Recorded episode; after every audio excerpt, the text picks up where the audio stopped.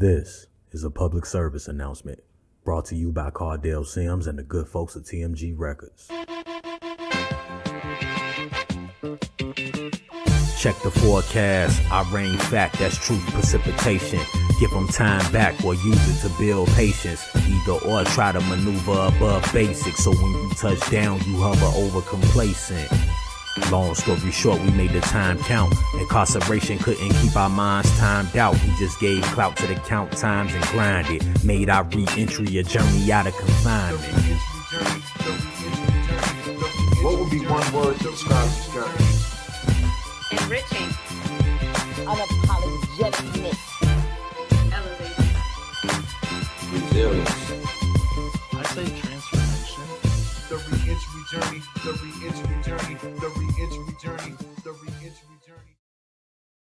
All right, all right, all right. We are back with another episode of the Reentry Journey. I am your host, Cardell Sims, and I know we ain't been here for a while, but now we are back. We've been on the road. There's been a lot of work going on, been a lot of things happening, but man, I'm glad to be back with the Reentry Journey. And our guest tonight, um, I met our guest from another guest that used to be that was on the reentry journey, Tito, and Tito was sharing the story about how when he was on the inside, he learned uh, how to do the opto- uh, optometry work. I don't know if I'm saying it right, but he know how to do the work. He was making glasses and fitting contacts lens, and then he got out and he he really wasn't provided the opportunity to to do that. And then I got a, a, a message from you to to really wanted to um you watched the podcast, you watched Tito's stories, and it was actually something that you did when you got out of prison.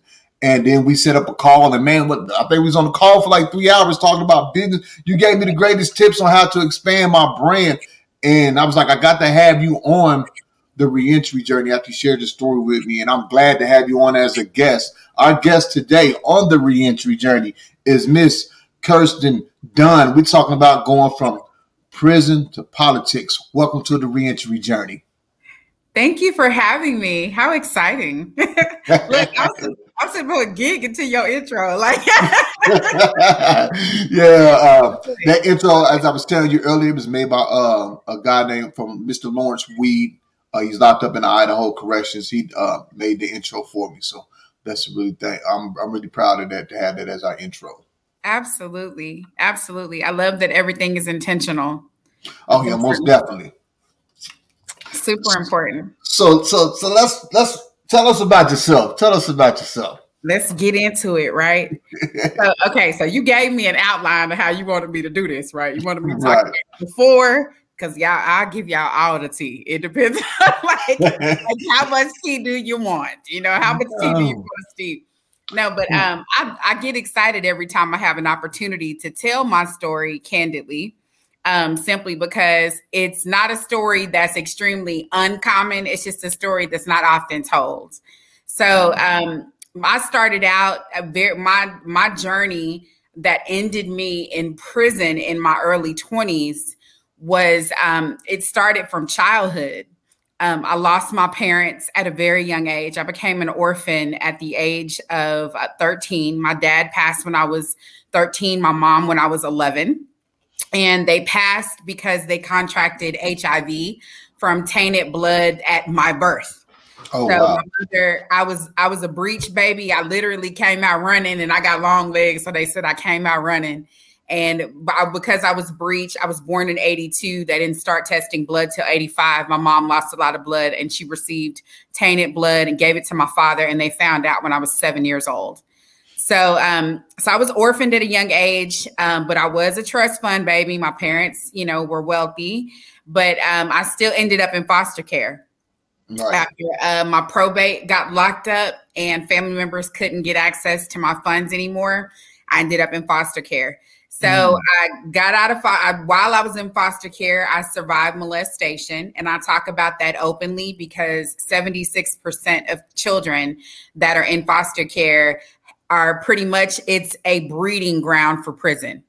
Mm-hmm. 76% when i'm pretty sure the numbers are probably higher than that of the the people that the kids that come from foster care that end up incarcerated but 76% of of women even and men end up incarcerated after foster care. So I got out of foster care, turned 18. I said, listen, I know exactly what I'm doing. By this time, I had already started my first business when I was 16. Um, I had I was a cheerleader, so I used to choreograph cheer routines and teach them to the squads that we competed against. So ours was always better. Don't get it twisted. so that was that was your business.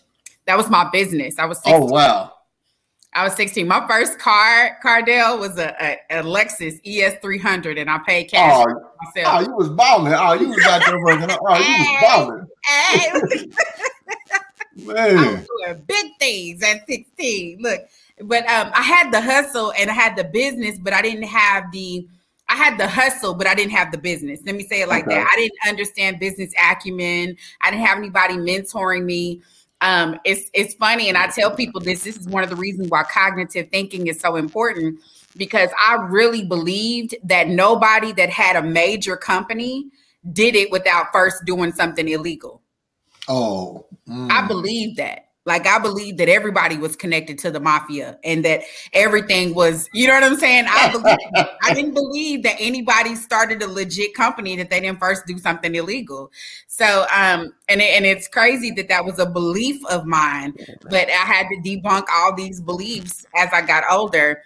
But I ended up, you know, at 18 going to Grambling State University. Yes, I'm Gram fam all day. So all my Gram fam out there, make sure y'all drop Gram fam. Hey, I love y'all. Yes, you. But yeah, I went to HBCU, went to Grambling State University, um, met the guy who I thought was the man of my dreams, who was really the man of my nightmares. And he had already been to the feds three times when I met him. So he, he had been So- twice. He hit you with that federal game before you even knew about the federal game was. I didn't even know what it was. I'm, I mean, I'm just my hustle. I'm 18 years old. I own two 18 wheelers. I'm still choreographing cheerleading routines and got my two. Wait, wait, wait, wait. Hold on. You, you're 18. 18. Now you you don't went for the you got the cheating, but now you you got two 18 wheelers. How how did the 18 wheelers come into play? Come Where did that come into play. play at? Look, just sprinkle that in there. Just sprinkle that in there. No, it came into play um, because my foster father, even though he was this, you know, crazy, crazy man, he was also a businessman. Mm. And so he was he had trucks and his family had trucks and that was their business. So I, I began to dispatch his 18 wheelers for him, you know, were living in his household. And so I began to learn from it. And so very quickly at 18, I realized, wait a minute, I, I couldn't even drive the trucks. Like I couldn't even park them or anything. I hmm. remember one of them got stranded up in Denver. And I flew up there and, and ended up meeting somebody in the airport that had a, a CDL that was able to help me Oh, because the driver Oh, wow. That's a whole nother story. But yeah, no. So I had two 18 wheelers and I was dispatching trucks, and that was as my business. And then I also, you know, still had my cheerleading business and and I met him. he had across somebody from the first on the feds. Fred, I mean, he had already been he had already been three times. Like Oh, not, not once, twice, but three times. And so he um we became like Bonnie and Clyde, like because here I am really, you know, craving this. It, but it was his pursuit of me. He wouldn't take no mm-hmm. for an answer. It was like he was he was like definite, you gonna be my girl. It don't matter what it is. And I think his his pursuit of me was very persuading. And before you know it, you know, I'm I'm engulfed into his world. It was mm. nothing for me to go from the business mind hustle that I already had to be engulfed into his world where he was doing stuff, everything illegal. I mean, we had money order machines, all kind of crazy stuff. And it just, you know, it was like normal everyday life. And so I turned 19. I had my son who is 19. Y'all stop doing the math. I'm about to be 40. I'm going to just tell y'all.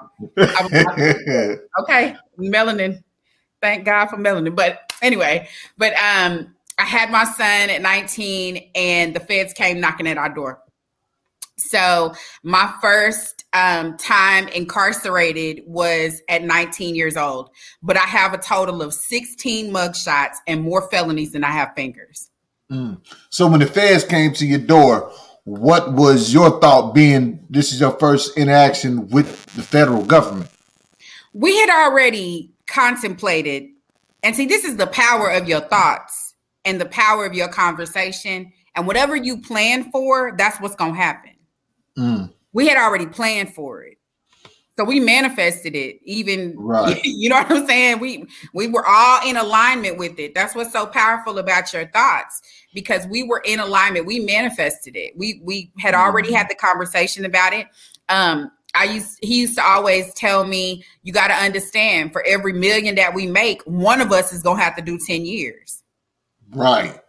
Mm, It was like a calculation of what, you know what I'm saying? Like it was a We was like- calculation of a we in it, but, but we we we preparing. We know that this is going to happen. Possibilities, small possibility, Possibility, this right. to happen. So we preparing for this, which in turn attracted it as well. Absolutely. Absolutely. Because it's because if you could do that for the negative, imagine what happens when you choose to do that for the positive. So Right. that that's how I live my life today. I, I refuse to do that. Yeah. And then even when I when I unconsciously find myself planning for negative, it's catching yourself to say, wait a minute, what I plan for is what's gonna happen. So I'm a, I'm a plan for what I want. Right. Yeah, but we so they ended up coming to our door and um because we had already planned for it and just to answer your question Cardell because I just realized I didn't answer your question but um they came knocking at our door and my thoughts were okay you know we plan for this we already know what the deal is and so because he had already been down so many times and the feds were watching us for so long um they had already known it pretty much was uh, he was the kingpin of the operation. I they didn't know anything about me, so the feds let me go. I didn't get any type of federal charges. Um, you know, they held me, I think, for like ninety days or something like that. And so, but I came out of that situation with the mindset of now I got to hold it down. Mm. And so, And I when you say hold it down, it's but what do you mean by hold it down? now it's my responsibility to make sure that all of our operations that are still running are still running and Mm. that that our lifestyle that we've built houses cars all this stuff that we have that wasn't seized by the feds um, is my responsibility to keep to make sure it happens so um and it, it's crazy because i say it all the time this all ride and die i need to ride and live i'm not gonna ride and die no, I'm, I'm done. Why? Why? Right. And especially as African American women, we we take that on like it's supposed to be, um, you know, our anthem that we riding and dying. No, I'm gonna ride and live. I'm not riding and dying. I'm, I'm done Right. dying. It's old. Mm. No, sir. But yeah, so I ended up kind of taking on the mentality that I had to hold it down. So it was just like from one hustle to the next, one hustle to the next. It wasn't but a year later, I ended up getting caught on on state charges and I was given probation. I violated that probation with um with I think a hot check or something because I was like struggling, trying to make it, couldn't get a job. It was something, but I violated that probation with a hot check and Mm. ended up going to state jail for six months. And then I got out of state jail. I stayed out for like a year. I think it had to be a year. And after that year, Katrina hit. This I can tell you, like give you Oh. dates or kind of a, a time frame of when all this stuff happened. Katrina hit, and I remember leaving my cousin's wedding, driving home in this avalanche of rain because Katrina was happening and it was heavy in New Orleans. And um, and I got home, you know, put my baby in the bed, and I woke up with this guy with his hand over my mouth, telling me if I screamed, he was gonna kill my baby Mm. and and he i don't remember how long i was in that house with that man i don't remember how long because a lot of this stuff i it blacked out you know from it happening. But um and he assaulted me that night but i was i was able to, he left and i was able to get out of there and go to the police and report everything. The trauma from that the true ptsd from that assault made me say, and I can I cuss? I'm sorry. If Yeah, I, you can cuss. Yeah, yeah, you can I cuss. Yeah. apologize, y'all, because I'm a cussing Christian. I know y'all got to work with me, okay? But the trauma from that made me say, fuck it. You know, Right. like whatever, whatever goes, goes. I started, I mean, anything that I could do, you know, I don't even remember all the stuff I used to do. Some of the stuff I do remember, but I started doing all kind of crazy stuff. It was like money was my god, and money is what I wanted. And if it wasn't Gucci, Fendi, Prada, if if, if I didn't have the nicest, then that's what that's what I, that's what made me feel secure. It was like it's it's funny because I see people like that today, or I'll meet people like that today, and I understand that's their trauma talking, and Mm. it, because I lived in it. I lived in Right. trauma. It's like I went from one traumatic thing to the other. Every time I come out of it, I'm like, okay, I'm gonna be good. I'm gonna do this, I'm gonna do that. And then I end up in a traumatic experience that takes me right back. So I ended up going going to prison for two years. I got a five year sentence from something I did during that time period. And I remember the attorney didn't even tell the judge about my situation. So I ended up going into prison. That was my first time actually going to TDC, to the Okay. Texas Department of Criminal Justice. And I was on the Gatesville unit. So anybody that has been incarcerated knows the Gatesville unit is is the where all the women are housed in Texas. And I was at the Hilltop Trustee Camp. So um, I ended up going into prison, and the the the uh, attorney didn't even tell the judge about any of my situation. Um, what ended up happening, the the guy that assaulted me, he ended up assaulting thirty seven other women. So he was a serial rapist. oh yeah, he was a serial rapist. He was a serial rapist. I was his first victim, and the only one that they that had DNA on him. Mm. So I was the I was the only one that they were able to pull DNA on. So I'm at my trustee camp and I'm getting adjusted to prison life. I remember an old school woman that's still my mama to this day, Mama Lou. She told me, she said, if you don't make this your world, baby, you're not gonna make it. Mm. She said, Your son is out there and you're in here. You're crying every night. You're not able to function. You're not doing, you know, you're not eating it. You're getting cases because I'm, you know, contraband queen. I just, you know, you're just angry, just angry at life, angry at the situation, angry at myself because I know I can do better. All this stuff is, I'm fighting inside of me, right? And it's just spewing out. Right. She told me, if you don't make this your world, you're not going to survive. So I started going to church. I got in college and I just made it my world. I started caring about how my bunk area looked. And I just remember, you know, making it my world. Mm. And um, and as good as I was doing that for six months, I, I get a chain slip. I get a slip telling me I'm pulling chain. And I was like, why would they be taking me back to county? I know I don't have no new charges. So I'm like frantically, you know, writing everybody I could write. Right. You trying to figure out what's going on. You know what I'm saying? I'm sending out. I know I sent out about 20 letters. I probably went through two pens and like a whole pad of paper before I pulled chain to send letters out, trying to say, hey, tell him call this person. I'm dropping honey buns on people's bed on the way out. You know what I'm saying? Saying, don't forget to call my people for me, you know, all of this kind of stuff. So um I get to the county and it wasn't a new charge, it was that man's trial. Mm. And they took me at Tarrant County Jail. I ended up being on the elevator with the man that assaulted me. Uh, What? What? They they had me handcuffed with the man that was that assaulted me Because you were in custody. because I was in custody. Mm. So I'm in custody and I'm a victim, you know, because I didn't I didn't know that man. He had literally stalked me and, and assaulted me. I didn't know that man. But I'm in custody. And and then also a part that I left out that was like super traumatic about all of it. Even though what even though what he said was a lie, because he was just trying to get to my head, he told me he was HIV positive while he was assaulting me. Mm. Now, mind you, that's how my parents died. Right.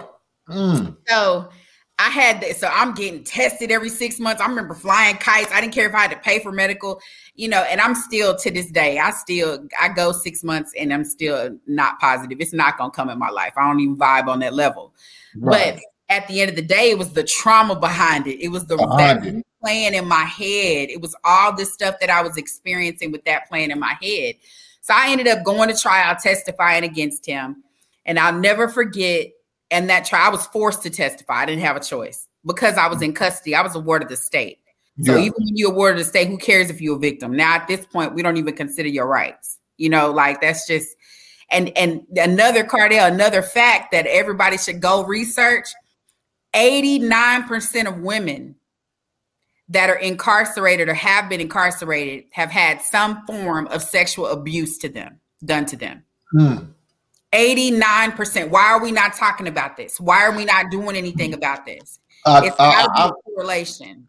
it got to be. Um, uh, but you saying that a, a lot of the um women that I had on my podcast, even though they might not have talked about it on the podcast, but when we're talking behind the scenes stuff about their experience in prison, a lot of them have have had that experience. Absolutely. I mean, and even before prison, in prison, but if the 89% I'm talking about is before prison. Right. They were, they were molested, they were assault, sexually assaulted, some type of sexual abuse has taken care to something against their sexuality has Mhm. been has happened to them. And it's trauma. It's trauma. And so, because nobody wakes up and says, Hey, I'm gonna go commit a crime today and go to prison. You know, like nobody just decides that that's the mentality that they're gonna hold. And so, we as a society just need to do better. We've got to do, we have to make necessary changes. And I have some bills that I'm pushing through, but that's a whole nother conversation. We'll talk about that in a minute. We'll talk about that in a minute. But um, after testifying against him, I remember um, while I was testifying against him, I told his family. I remember I looked in the courtroom and um, the detective came up to me afterwards and was just in awe. She was like, I don't know what you're going to do in life, but it's going to be great. After she heard me testify against this man, I said, He's guilty and he caused me a lot of pain. I said, but at the end of the day, where he's about to go is going to be a lot worse than even the pain he caused me. I said, so do not, do not abandon him. You know, like make sure because they're sending him, they're sending him to Huntsville, which is which is right down the street from Gatesville. You know, like he's about be incarcerated. He got like 30 years or something. And so I just told his family, don't abandon him and um, I haven't I haven't spoken to his family or him in about probably 10 years now. But um, I told I asked his family don't abandon him just because he made a mistake. He got some trauma, something going on with him. I don't know what, but anyway, so I ended up finishing that sentence, and after I finished that sentence, I made the decision. The power in a decision.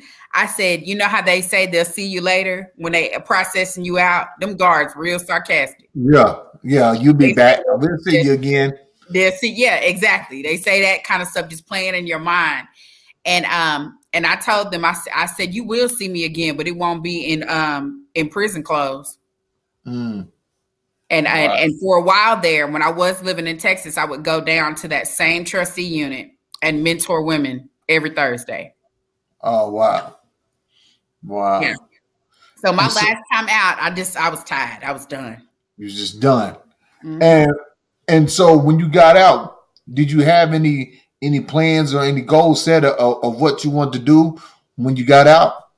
So the majority of my business plans that I'm still walking out to this day, I wrote while I was in prison.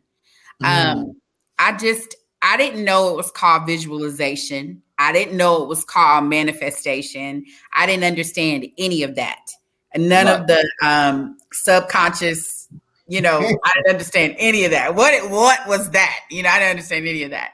Um, but I was manifesting while I was in there. I was definitely thinking and writing things down of what I wanted to do. It because it, it took me away from being at that present moment. It was my place of escape.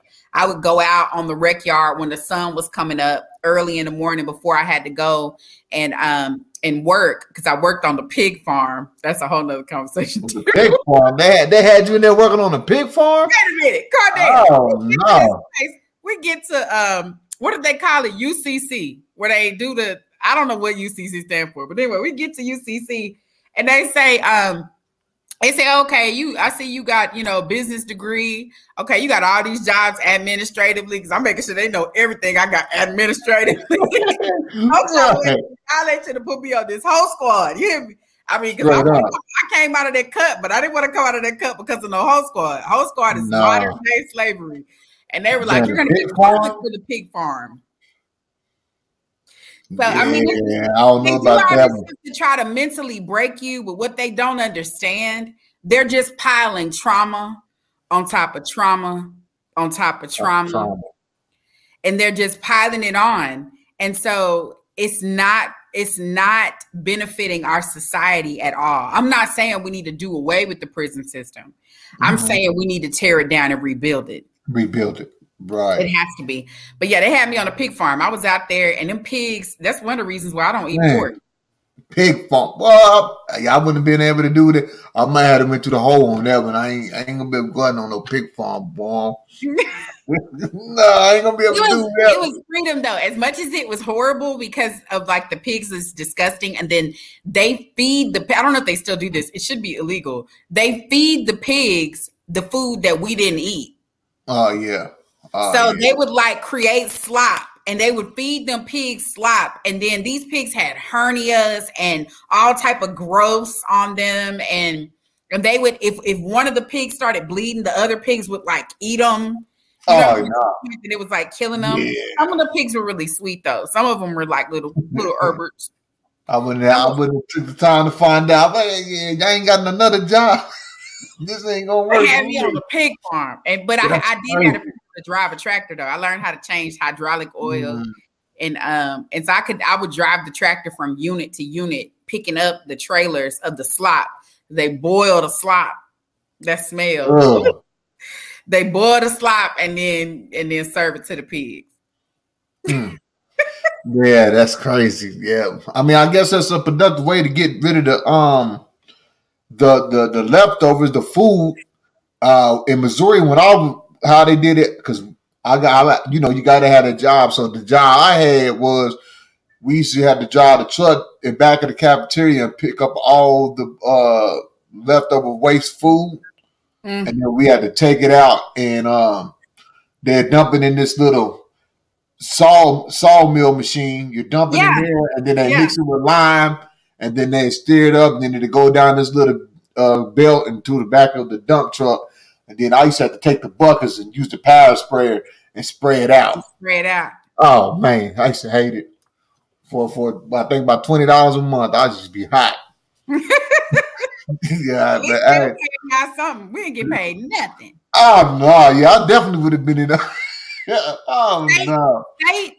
I'm telling you, it just needs to. And then it's so many inmates that die. Mm. I mean, it, and they don't report it, and if their families are not, you know, in touch with them, and so I mean, and anybody that's watching this, and I keep saying this, and I say this to families all the time. If you have a loved one that's incarcerated, hate what they did, but love them. Mm. You got to separate it. You have to separate it because what they're experiencing is trauma. Yes, it's traumatic because you're going through it with them. And it's traumatic because they're not present. Maybe you're taking care of their kids now or um, if you're a wife and your husband is incarcerated he left you with the brunt. Or if you're a husband and your wife is incarcerated and she left you with the brunt. Love her love him but hate what they did. Separate it. Separate it forgive and and be there for them even if it's just writing letters even if it's just sending five dollars you'd be shocked what five dollars will do compared to nothing on your books because i did time with nothing you, yeah I, yeah i've done time with nothing before too and then you get five dollars out of that's like a, almost like fifty dollars you ain't had no money in a long time Five hundred five dollars like five thousand. Yeah, you can make five dollars straight. yeah, you can make, You'll it, make it work. Survival skills. Man. So you get out and you got these plans um, to get back into in the business and and so how did you like with me when I got out I hit the ground and I just went right into what what I had written down the plans of blueprint. Was it like that for you? Absolutely. Um it wasn't getting out and going right into it because a lot of the resources that I was given were not accurate. Mm. So I was doing all this research, asking all these questions, going to the law library, asking my counselor for help. I'm asking and trying to make sure as soon as I step out, this is what I'm gonna do. This is where I'm gonna go. I know where I can get food. I know I need to go get food stamps. I had all that. I was supposed to get this mysterious social security check for five thousand dollars. You know, there was like all this stuff that was supposed to happen, and all of those resources were incorrect. All of them. Mm-hmm. I would show up to agencies that weren't open. And so one thing that I did gain very heavily while I was incarcerated was my prayer life. Okay. And so the fact that I would be still and I learned how to pray and how to listen to the voice of God, God began to direct me even as I walked out of the doors. So um, even though I was afraid to look at men because I was brainwashed for two years. And mind you, I'm fine too, Cardell. I came up with a six pack, my, my real hair down my back. You know what I'm saying? and I'm afraid to look at men. I'm like, You're afraid to look at men from, from, from incarceration. just afraid because men, you know, you can't. The men trustees would come on the camp, and if you get caught up like that, they Oh, add yeah. time on your sentence, and They hit you. They, they get you with reckless eyeballing real quick. look, I mean, just crazy. That like seriously, like what is reckless eyeballing? Like really? Yeah. Yeah, they got they, they didn't really stress too much of that in the in the feds, but in the state, that's a big issue. Reckless eyeballing. like I don't listen. I'm exhausted. That was too much.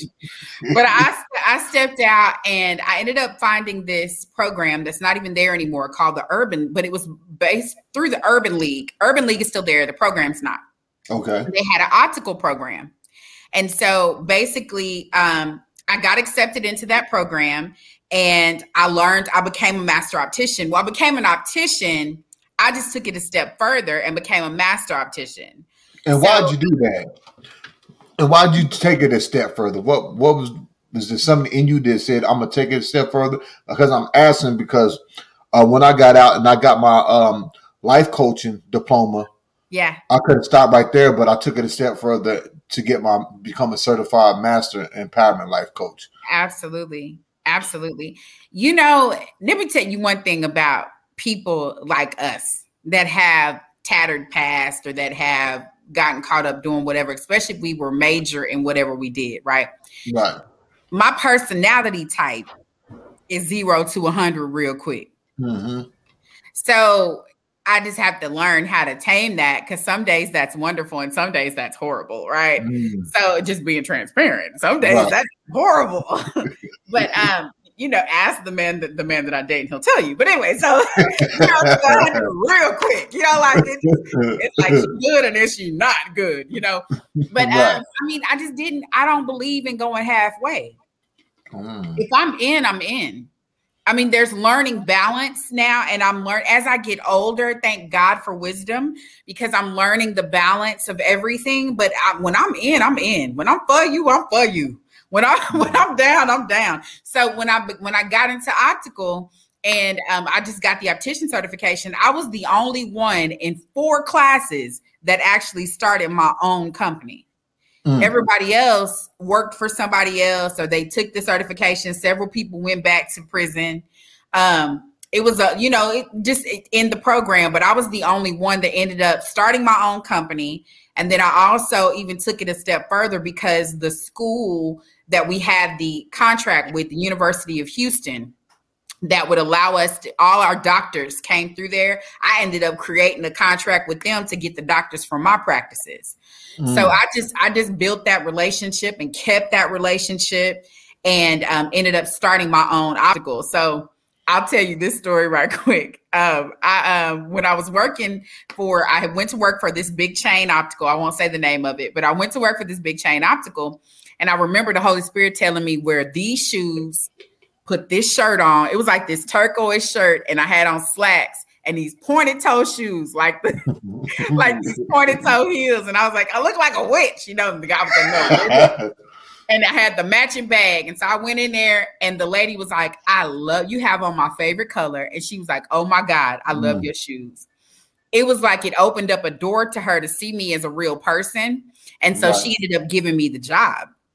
And so I ended up working for this optical chain for like a year. And I increased the sales so much in that store that they wanted to make me a regional manager. Because of course, me being the per- the person I am, I'm in, I'm in. You teach me the Mhm. discounts that can be given. I started creating coupons based on those discounts. You know, I'm doing all type of marketing strategies that I've never been to Right. school to learn. These are just marketing strategies because I've learned to just love people. So we would, you know, go deliver glasses to elderly people and get in contact with their kids and make sure that everything's good. And call and check up and I created different policies in my store as the manager that that wasn't a company policy. They ended Right. up adopting it company wide after I left. But they they went to promote me and didn't tell me they were promoting me. When they went to promote me, they did a background check. So she Mm. skipped the background check because she wanted me to be hired. So Right. she kind of took me on as her own. She ended up, they ended up firing her. We're business partners now, but they ended up firing her and they fired me, gave me a severance package. And mind you, I had keys to the store. And I and when I tell you I increased the sales 47%, I increased the sales 47%. That store was about to be closed before I came in there. Mm. But because of my background, That- right. They ended up giving they ended up laying me off so or letting me go and so I, I i one of the other doctors one of the things i did was i was always getting in contact with other doctors because i just don't believe in competition um, and that's a whole nother conversation i'm not in competition with nobody else i'm in competition with myself okay Exactly. so I don't believe in I don't believe in competition. Whatever you believe is what you believe, and that's what you're gonna live off of. For me, I don't believe in competition. So I would get in contact with other doctors and make friends with them. And I would tell them, what brands do you carry? Okay, we don't carry that. So if somebody is wanting that brand, I'm gonna send them to you. What Right. test do you do? We don't do that. So and, and so they would send people to me and I would send people to them. And so we became friends, you know, like all the doctors that were around. And um, one of the doctors called me and said, Hey, I, I heard you're not working at, at XY Optical anymore. And he told me to come to come see him. I thought he was going to offer me a job. Instead of offering me a job, he gave me 5,000 frames, Mm. 5,000 pairs of glasses. He started loading them up in my truck. And he was like, his daughter had just passed of cancer. And they they decided to close down. He was getting a divorce and he decided to close his optical. So he gave me the frames that were left in his optical. Mm. I didn't have a location. I didn't know how I was going to do it because at this point, you know, I'm late. I don't have a job. They gave me this little bit of severance package, but I'm still kind of living above my means because I hadn't really, you know, I'm still living. I'm living paycheck to paycheck, driving a Right. Benz. You know what I'm saying? Like, I'm paycheck to paycheck. Let's just be real, okay? Right. Niggaism. Can we say that? But anyway, so I'm, Right. I'm living paycheck to paycheck and um and and basically you know I'm, i can't afford my life but that's where i was living and so when they gave me that severance i was like i was one month from being out of money and so he mm. gave me all those frames. So what i did was i started going to those nursing homes that i already had relationships with and saying hey if i come and, and i carry them to their appointment do you mind if i sell them their glasses? Because i had a lab relationship. I ended up going to Vision Expo that year and building other frame lines that would give me a chance without having a brick and mortar. So I started the first official mobile optical practice in this, in this uh, Dallas, the Dallas Fort Worth Metroplex, Mm. because of that. So I was the first one to start one, Oh wow. but it was a force. I didn't have a choice. You had no choice. You had no brick and mortar, and you you had five thousand frames. So had to sell what, them, what what you gonna do? sell my That's- trunk. that's what a- That's where the hustle comes in at.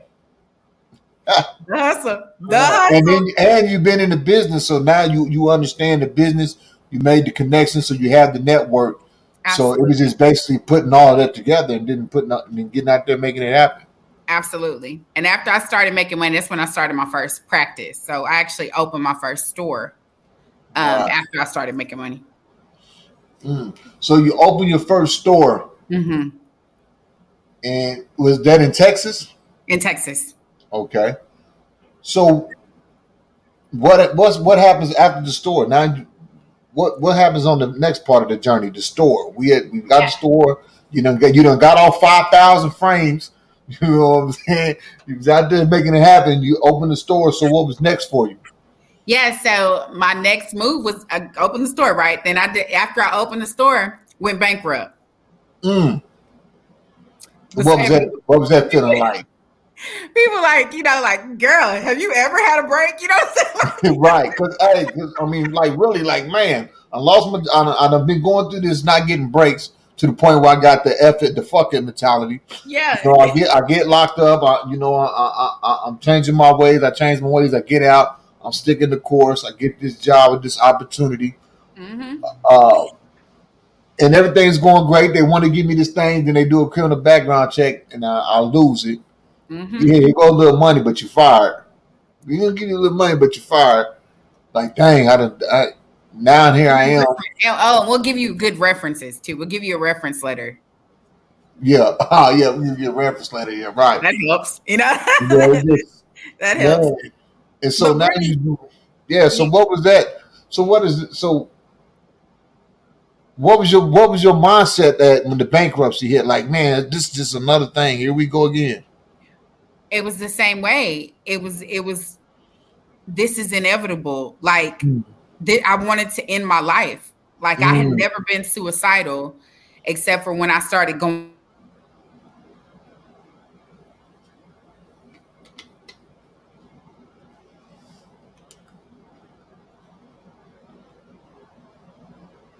Is it me or are you froze? Is it me? Like you froze on me. Yeah, you froze.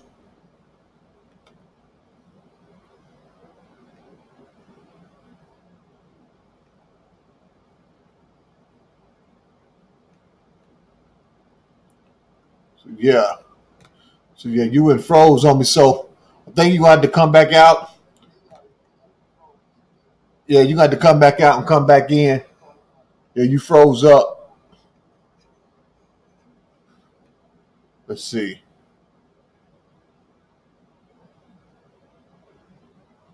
Yeah, so she's gonna log. She yeah, she's gonna log back in. But yeah, man, that's crazy to to to always have this mentality. All right. That was so weird. I don't know what happened. Yeah, I don't know. It just froze up. It just kicked me out. I'm sorry, guys. I'm back though. Hey, y'all okay? Y'all both good? Okay. No, I don't know what happened. That's so weird. But um, you know, I I was gonna say, and thi- and this is so important. We have to start looking at contrast or negative things or even things that happen that we don't want in our lives with gratitude. Mm.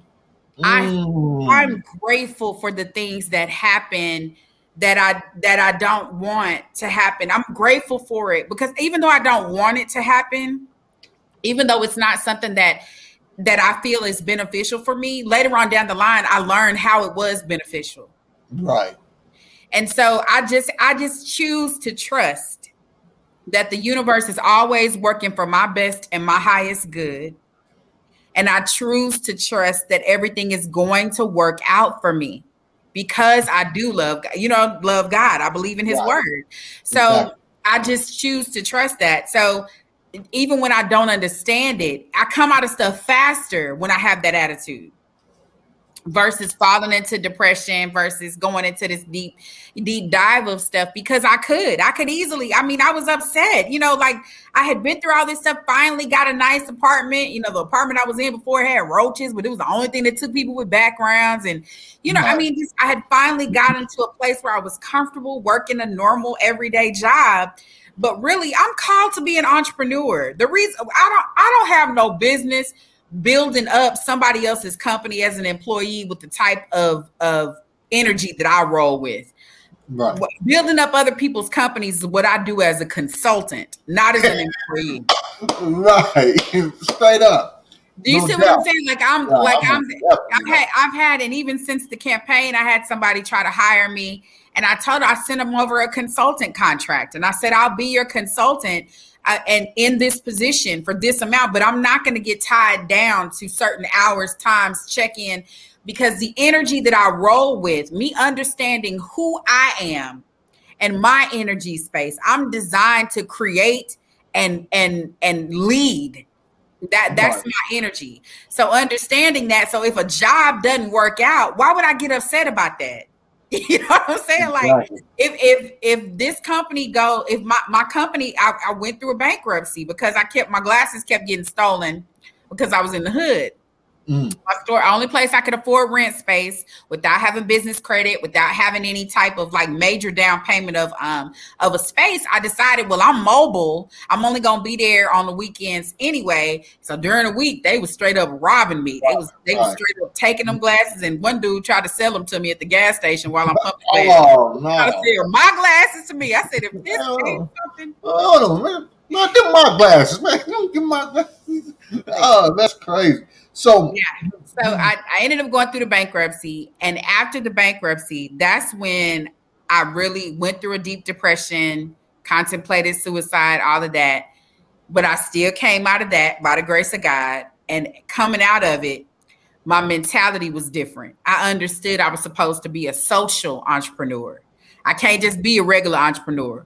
Every endeavor that I have tried to do that has not been socially conscious, meaning that I have a give back attached to it, that I give back to the community with with intention, and not just any type of give back, but giving back through things that I've experienced, Mm, giving back from from areas that I personally understand. When I give in those areas, those are areas that I am designed and and literally created to heal mhm. because I've been through it. Because you've been through it, right? I've been through it. So I'm I'm designed and created to heal those areas. So if I have a business and and I had a business go bankrupt in 2020 and it was an income only business, it did not have a give back attached to it and it went bankrupt. So I just okay. That if you don't have I just have to I'm a social entrepreneur. I have to be socially conscious. It's what I it's what I understand about me. Right. And so, how did you go from doing the glasses to get into the political field? Yeah. Random. Yeah, I'm just trying to figure out how this I just woke up one day, Cardell, and said, "You know, I'm going to run for office." No, okay. Mhm. So during 2020, company went bankrupt, um, and George Floyd got killed. Okay. And when George Floyd got killed, I started this movement, and I literally, I, I'm Abraham Hicks. Does anybody listen to Abraham Hicks? Anybody? Uh, no. Abraham Hicks. Abraham Hicks. I'm a, I'm a Vortexian. But anyway, so I listened to Abraham Hicks and she says, when you feel overwhelmed, go take a nap. So I went to go take a nap. And that 45 minute nap, I woke up and I had this vision of starting a thing called Business for Social Change. Okay. And, and what Business for Social Change is, I teach businesses how to be social enterprises, how to give back to their community.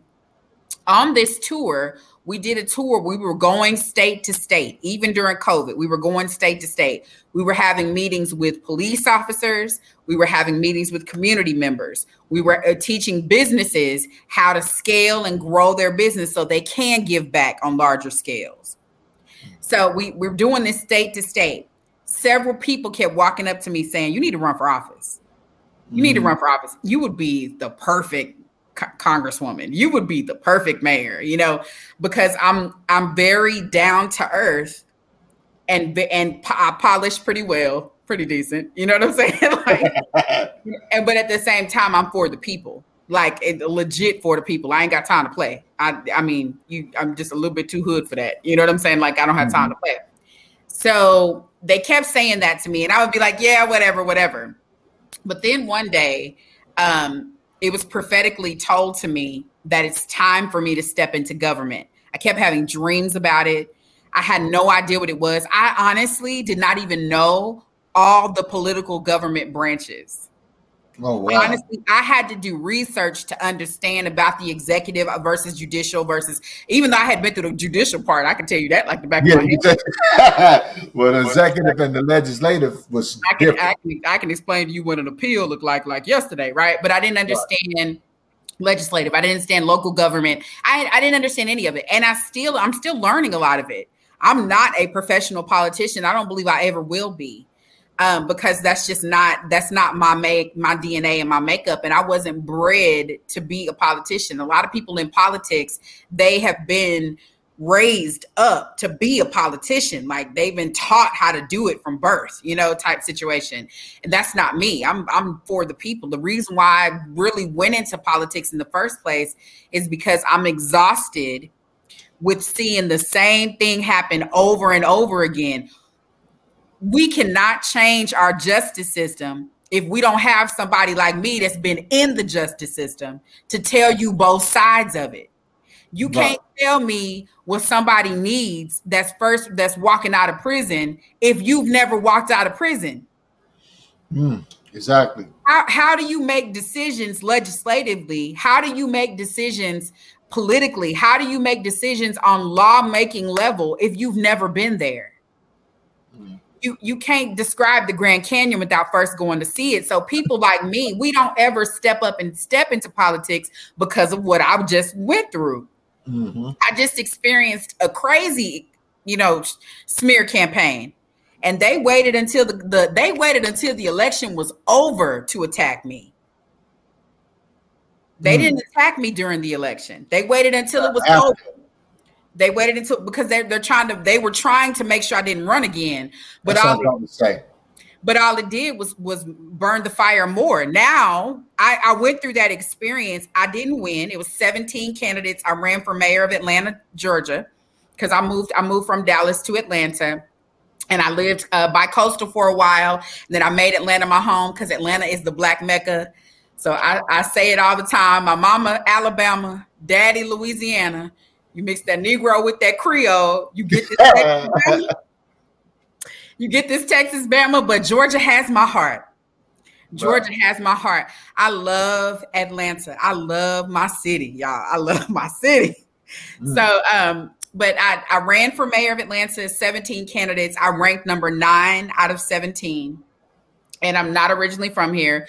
We are a major transplant city. Anybody that's in Atlanta knows we're a major transplant city. The majority of people here are transplants.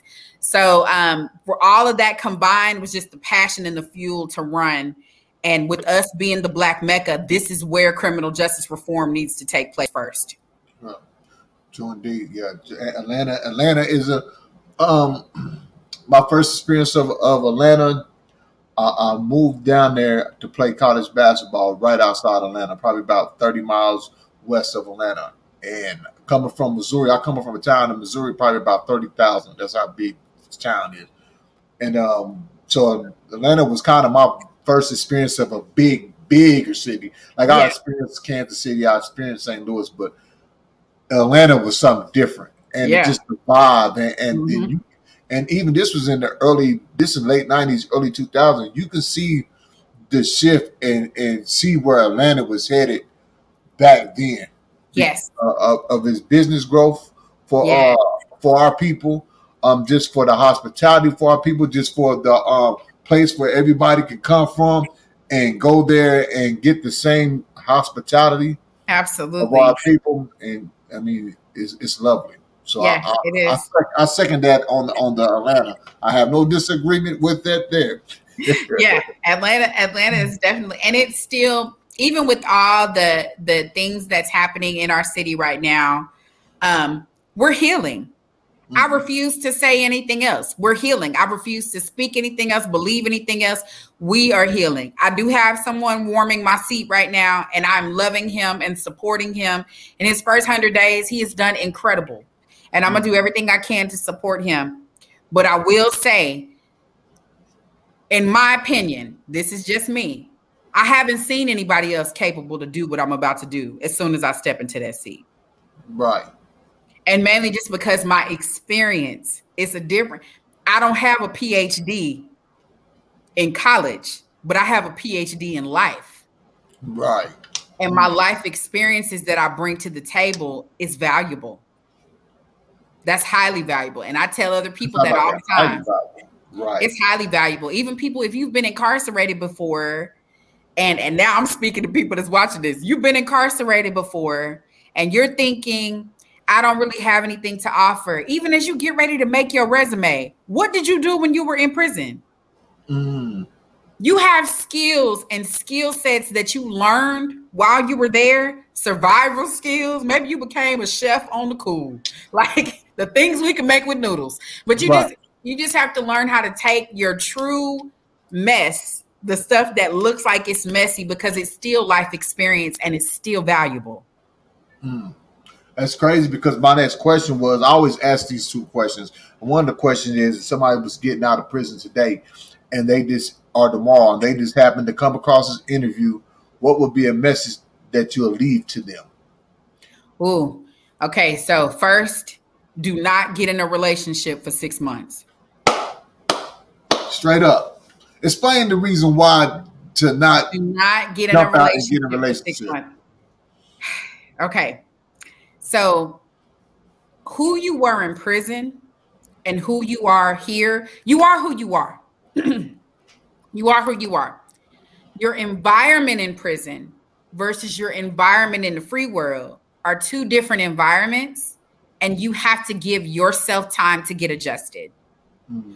because you need to be it's not 50-50 in relationships. It's supposed to be 100 100 and so if you're not 100% you and you don't really know who you are in the free world yet cuz you don't you're not the same person you were before you went in. You're not the same person you are when you're in. You're coming out and you're changing and you're morphing and you're growing.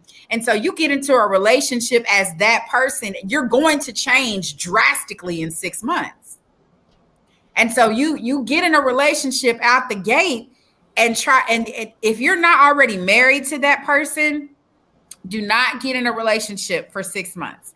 And I don't care what your sexual, you know, whatever you consider yourself to be. That it don't matter. Don't get in a relationship for 6 months. That's the first thing I would say.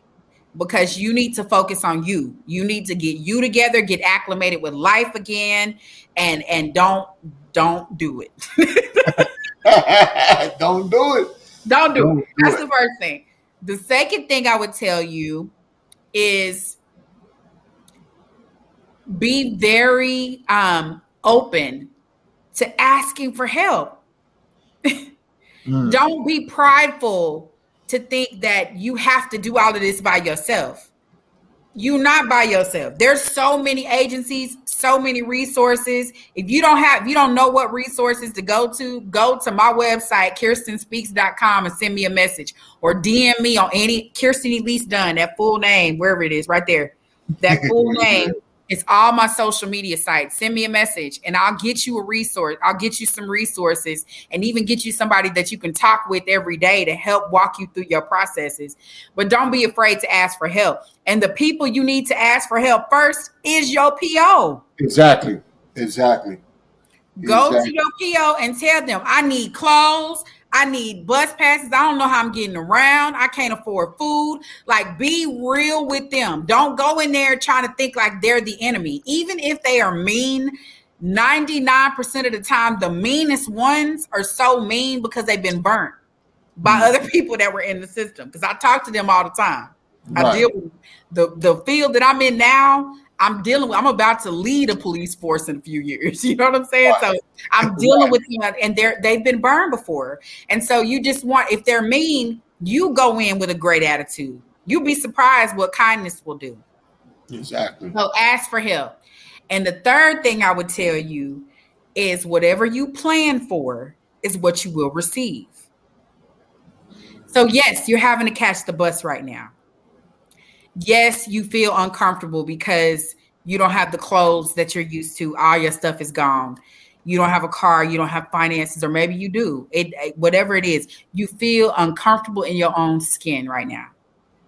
Plan and visualize where you are going mm. And stick with it every day. Spend time. Act as if. Act as if it's already done. Act as if you're already living the life you want. Act as if you already are dressing the way you want. Your hair is the way you want. You're loving the way you want. Act as if. Just already in your mind, visualize and operate like that every single day. Get up, even if you don't have a job, but you have this dream job you want.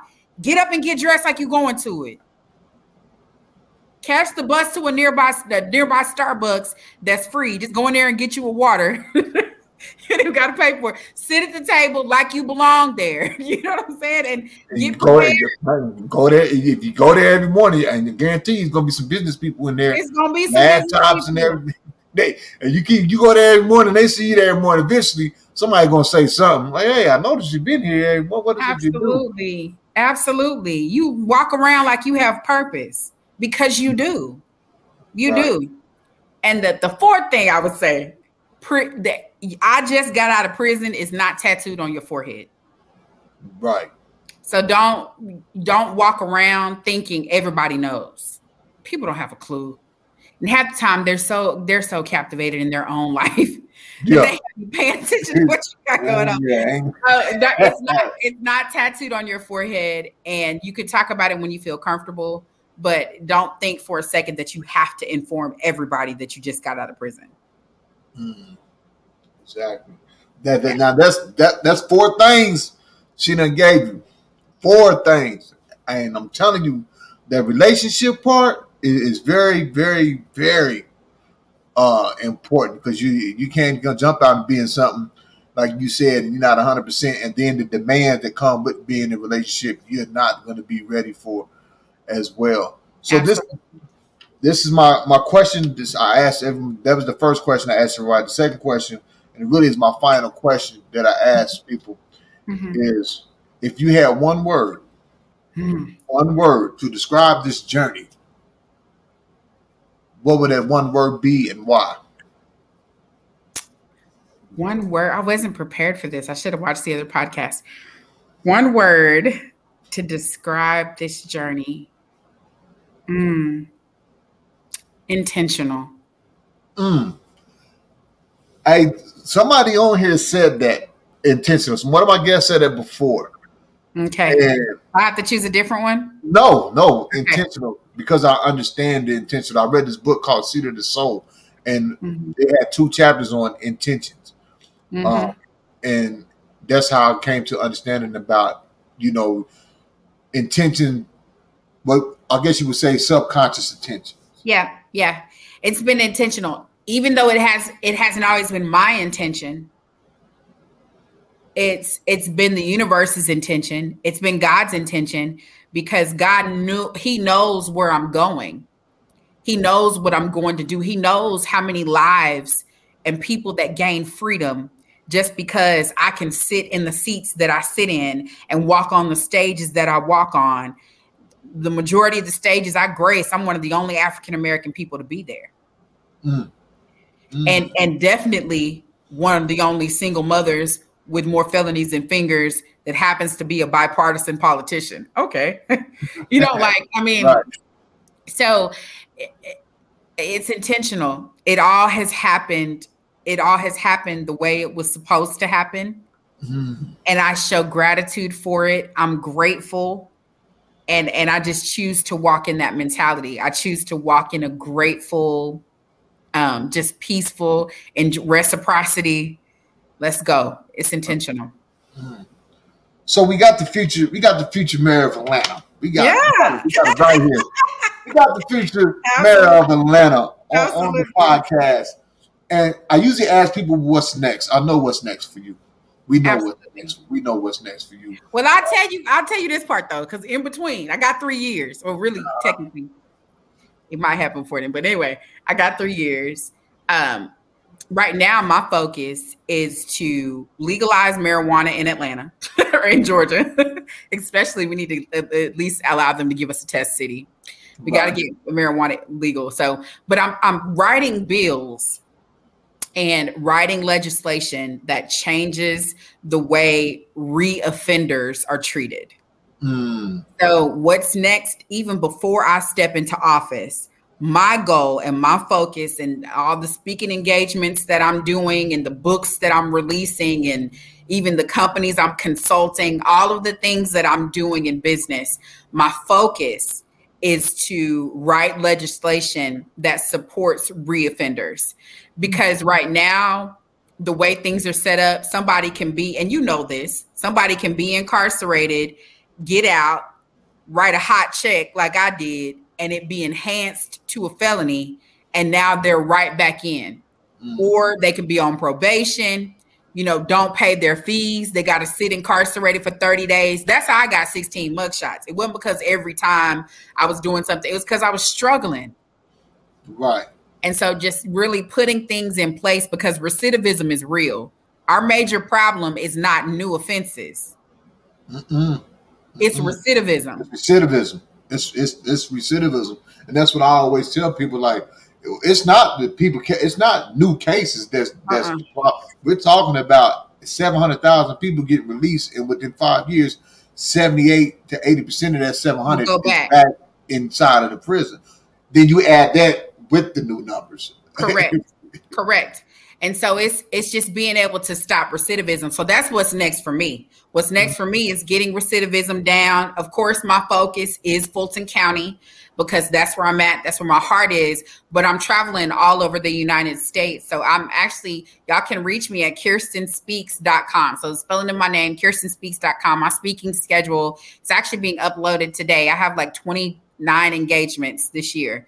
So I'm coming to a lot of major cities, small business expos, teaching small businesses how to scale and grow, and then also pushing legislation to be able to um, put better things in place for reoffenders. We need more resources. Right. Mm. Well, I really appreciate you being a, a, a, guest on the reentry journey. Those of you that's tuning in and will tune in, I just want to say, please reach out to Kirsten um, with any help that you need as far as it come to business, as far as resources on the reentry. If you're out and you're in the reentry field and you're getting out and you're trying to start a business and you got a business going and you need to elevate your business, I'm Yes. telling you, I'm Yes. telling you to reach out to her. I had a call and the game that I got, I'm telling you, the, y'all know me, the game that I got Absolutely. once I apply this and use what I was taught and told, will elevate me, my brand, uh, a hundred to a thousand percent. I know for sure. Absolutely. Absolutely. And so I, I'm telling you now, if you're tuning in, and when you do tune in, and you need help uh, elevating your business, you need help to the resources, getting out of prison. It's grant season, y'all. So you got a background and you have a business, please reach out to me. Even if it's just to do my hour free consultation. I know I have a wait list right now, but even if it's just to do that hour free consultation. I bet Yeah. you to make this. I- people like that consultation be serious, but yeah, yeah, does. I, I dig in. We want to leave. You want to make sure you're elevated. So, but definitely it's grant season. So if you got a business and you got a background, you definitely need to get that grant list. You got to get that grant list. You just have to. Yeah. I was looking at a few grants to, uh, my, myself not too long ago, but I ain't gonna get into all that. But um, We'll, we'll, we can talk offline. We'll talk offline. uh, but really, uh, thank you, thank you for uh, all the work that, that you've done. Thank you for you know what I'm saying standing firm, staying rigid, and, and continue to push for the greatness that you know you are destined for. Thank you for your work in the reentry field. Thank you for your work in the political field representing us. Uh, we all appreciate it. I appreciate it. And thank you for being a guest. Again, leave your information for those tuning in and those who will tune in and how they get in contact with you before we get off. Yeah, so you can go to all my social media platforms are my name. it's. My name, Kirsten Elise Dunn. So um, on Instagram, Facebook is Kirsten Elise Dunn. LinkedIn, Kirsten Elise Dunn. I think Twitter is Kirsten E Dunn because it was too long. But um, any of my social media platforms, you can just DM me and someone from my team will reply. And then also, um, you can reach me at kirstenspeaks.com. So kirstenspeaks.com is my core website. I also still have the Kirsten Dunn for Mayor.com website that you can go to as well. So that I still left that site up because it's gonna happen. it sure is. It's gonna uh, happen. So reach out to me. It most definitely is. Um, thank you for being a guest. Um, thank you for uh, the, the consultation that you gave me with all the game. And I look forward to, you know, watching everything manifest that you know and that I know is going to manifest for you. Yes, let's co-create. Let's go. All right. And this All is right. Bye, guys. Bye bye. We'd like to thank y'all for tuning in to the reentry journey. I am Cardell Sims. Thank our guest, Miss Kirsten Dunn. We are out of here. And thank you all for tuning in.